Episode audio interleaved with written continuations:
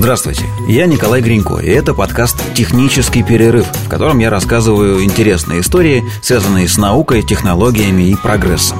Я не эксперт, просто рассказываю то, о чем узнал, перерыв для этого некоторое количество информации. Люди делятся на кошатников и собачников. Так вот, я собачник – за последние несколько месяцев на меня буквально вывалились сразу несколько э, сообщений, новостей научных, имеющих отношение к собакам, и я их э, собирал в отдельную папочку и теперь решил собрать в один единый выпуск подкаста.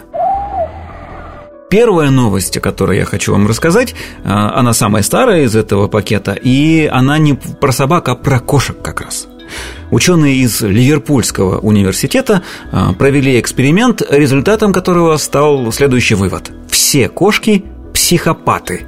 Вот так, ни больше, ни меньше. Эксперимент этот заключался в следующем. А, ученые собрали 2000 с лишним хозяев кошек, кошатников, и раздали им анкеты, в которых было множество пунктов, ну, примерно таких. «Моя кошка без причины меня кусает». И варианты ответа «всегда», «часто», «иногда» или «никогда». Моя кошка мучает свою добычу вместо того, чтобы ее съесть. Моя кошка постоянно орет без причины и так далее. Также в этой анкете были такие пункты, как наглость, подлость и неуправляемость. Эти черты характера предлагалось оценить по пятибалльной шкале. Проанализировав результаты, ученые пришли к выводу, что абсолютно все кошки имеют признаки психопатии. Тут надо уточнить, что признаки психопатии с точки зрения человека. Ну, просто потому что опрашивали-то людей, хозяев кошек, а не самих кошек. Потому что вот это вот «она меня кусает без причины», «она громко орет» – это все неприятно людям. А с точки зрения кошек все нормально. Потому что именно такие признаки, э, агрессия, доминирование и так далее, помогали в течение многих-многих тысяч или миллионов лет э, кошачьим э, развиваться, выживать. И поэтому они закрепились.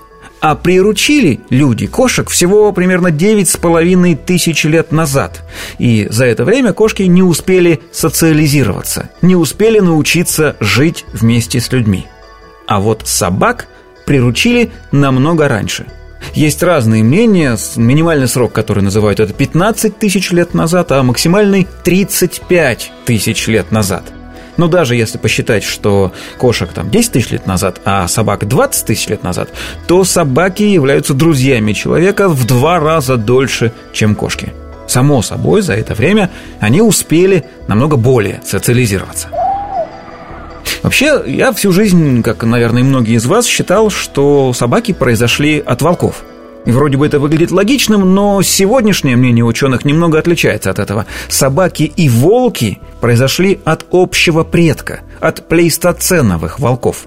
Потом эти две ветви разделились и сегодня существуют параллельно.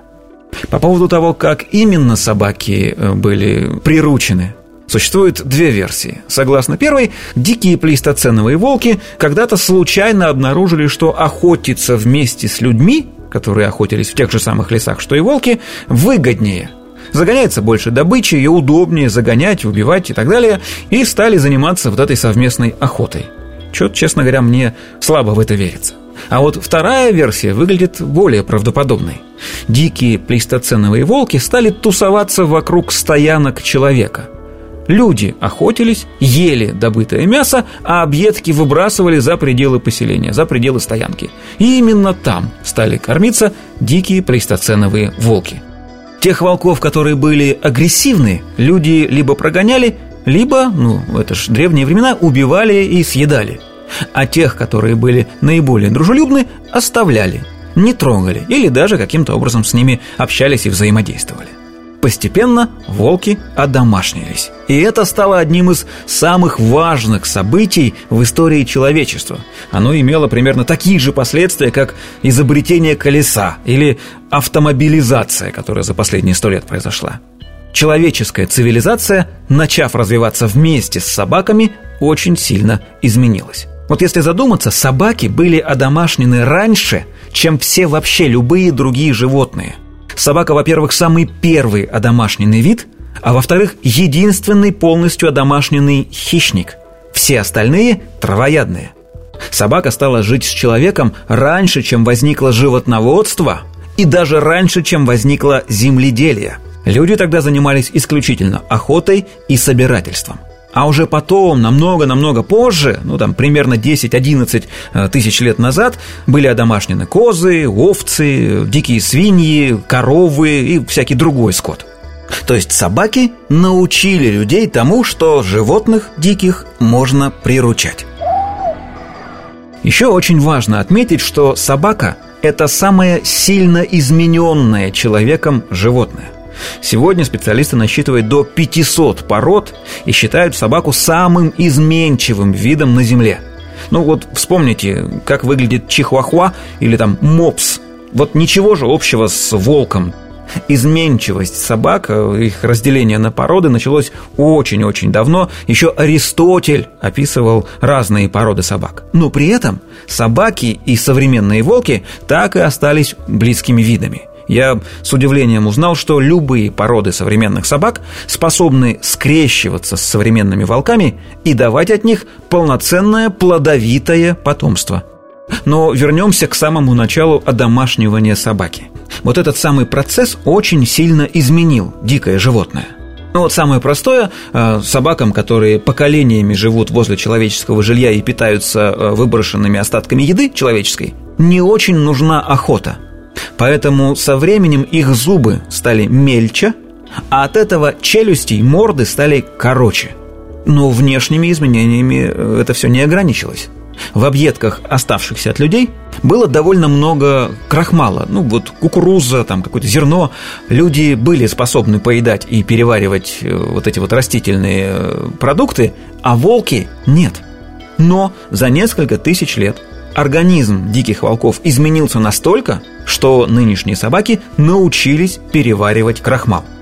И вообще диета у них очень здорово изменилась, потому что э, дикие волки, они едят мясо, а объедки, кости, там, кожу, хвосты всяких вещей они выбрасывают. Люди поступают точно так же. Едят в основном мясо, выбрасывают объедки.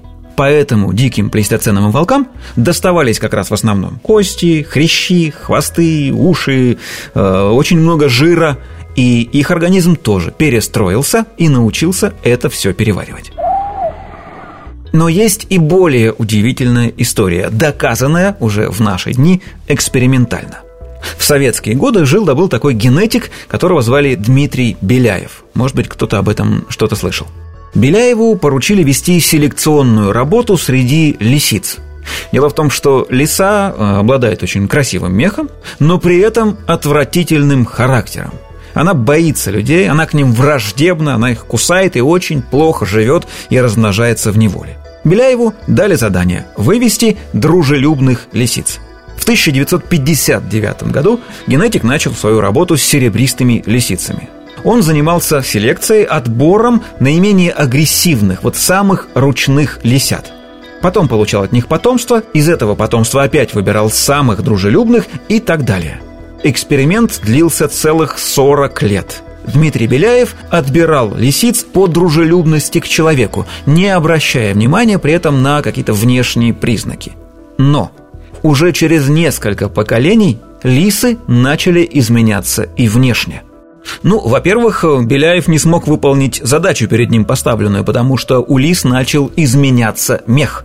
Шерсть, во-первых, стала более легкая, более тонкие отдельные волоски, а во-вторых, она стала цветной, ну, в смысле пятнистой. На ней стали появляться пятна различного оттенка, от самых светлых до, до самых темных, примерно так, как это выглядит у современных собак.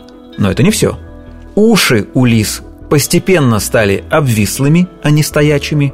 Хвосты загибались в крючки и в калачики, морды становились все короче, и, в общем, лисы практически превратились в собак – Произошло это потому, что гены, которые отвечают за социализацию, оказывается, отвечают за что-то еще. Как выяснилось, ну вот за окрас, за форму ушей, за положение хвоста. И изменяя один признак, мы автоматически изменяем и все остальные. Кстати, это говорит и об опасности экспериментов э, с геномом человека. Мы до конца не знаем, точно не знаем, за что именно отвечает тот или иной ген. Мы знаем его самую яркую особенность, а второстепенные пока не установили. Вот здесь произошло то же самое. Социализированный ген при изменении стал изменять и внешний облик животного. Причем эти опыты потом ученики Беляева повторили а, с дикими свиньями, с ланями, с норками, и у всех этих животных и птиц наблюдалось то же самое. Отбор исключительно по характеру изменял внешний вид животных. Именно поэтому современные домашние свиньи так отличаются от диких кабанов, домашние коровы от диких буйволов и домашние куры от диких куропаток. Но продолжим у одомашненных плейстоценовых волков, то есть у нынешних собак, изменилось и внутреннее строение. Например, мышцы.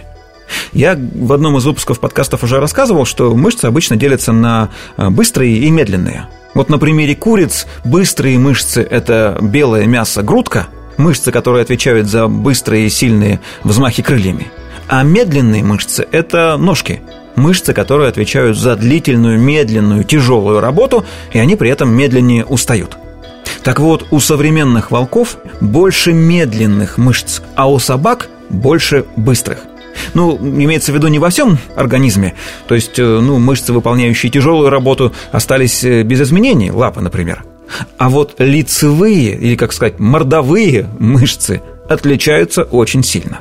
У собак на морде больше быстрых мышц. И не только на морде. Например, в голосовых связках тоже. И именно по этой причине так сильно отличаются голоса волков и собак. Волки чаще всего воют и очень редко лают. Вой, ну это длительный процесс, а лай короткий, требующий быстрой и кратковременной работы мышц. Собаки, наоборот, чаще лают и намного реже воют. При этом их лаятельный вокабуляр, не знаю как сказать, намного богаче волчьего – они лают разнообразно, настолько разнообразно, что мы, люди, способны понять, что этот лай означает. Мы поймем, когда это охранный лай, который нужен, чтобы отпугнуть чужака, или когда радостный лай, когда собака зовет тебя играть, когда она боится, по лаю можно понять, когда ей больно и так далее. Но главное, что сделали быстрые мышцы, которых много на морде собаки, это мимика – Мимика собачьей морды во много десятков раз богаче мимики волка. Разница настолько велика, что у собак даже есть специальная мышца, которой нет у волков, расположенная на лбу и позволяющая им делать брови домиком. Помните этот собачий взгляд, которому невозможно отказать? Это оно. Причем вот эта мышца, поднимающая брови домиком, выполняет исключительно социальную функцию – Другой задачи у нее просто нет. Собаки – это единственные животные, которые способны считывать выражение лица человека и реагировать на него, и даже синхронизировать с ним собственные эмоции, ну или изображение на морде этих эмоций. У собак работают так называемые зеркальные нейроны – и вообще, собаки и волки очень сильно различаются на уровне вот работы мозга. У собак связи между нейронами намного более пластичны. Именно поэтому собаки запоминают команды и вообще в целом обучаемые. Собаки совершенно точно способны думать и осмыслять. Вот видели, когда собака наклоняет голову слегка вот в сторону, на бок? Это вот как раз оно. В этот момент собака осмысляет. Причем это экспериментально доказано – в Венгрии э, провели такой эксперимент. Они собрали 40 собак, которых э, учили приносить игрушки по названиям. Ну, то есть, принеси мячик, собака бежит в другую комнату, несет мячик. Принеси, не знаю, мишку, э, она бежит и приносит мишку. Среди этих 40 собак были, конечно, и бестолковые, которые очень плохо обучались. Но были и гении, ну, такие собачьи гении. Один из них к концу эксперимента смог правильно принести 54 игрушки из 59 названных. То есть всего 5 раз ошибся. Но эксперимент заключался не в этом. Венгерские ученые изучали как раз наклон головы. И оказалось, что чем умнее собака, чем ближе она вот к этому гению, тем чаще она наклоняет голову, когда слушает человеческую речь. Это означает, что в этот момент собака анализирует слова, сопоставляет их там внутри в голове с командами и с предметами. Новостей об изучении мозга, когнитивных способностей собак э, довольно много. Выяснено, что собаки совершенно точно знают свое имя и всегда на него реагируют, даже если не реагируют. Их синапсы каждый раз при произнесении вами клички собаки выдают реакцию. И если вы зовете собаку, а она к вам не идет и вообще никак не реагирует, значит она это делает сознательно – импульсы в мозгу все равно срабатывают. Собаки, кроме своих кличек, знают имена своих хозяев. Ну, разумеется, если они живут э, в семье, в которой, ну, как минимум два человека, которые называют друг друга по именам. Тогда она запоминает эти имена и понимает, какое слово какому человеку соответствует. А еще вот э, очень популярная статья о том, что собаки не испытывают чувство вины, а лишь имитируют его. Ну, честно говоря, я как собачник очень не хотел бы в это верить. Мне кажется, что им правда бывает стыдно за некоторые поступки. В общем, скорее всего, животные намного умнее, чем принято считать. Просто их логика, схемы работы их мозга, когнитивных связей, эмоций и все остальное не совпадают с человеческими. Поэтому мы их не всегда понимаем. Собаки к нам ближе всего, потому что, ну, 35 тысяч лет совместной жизни – это вам не шутки. Кошки чуть хуже. Всех остальных практически вообще не понимаем. И, кстати, это говорит о том, что если мы когда-нибудь встретим инопланетную жизнь, то почти наверняка даже не поймем, есть там какой-то разум или нет. Вот такая история. Ищите подкаст «Технический перерыв» на всех доступных цифровых площадках. Счастливо!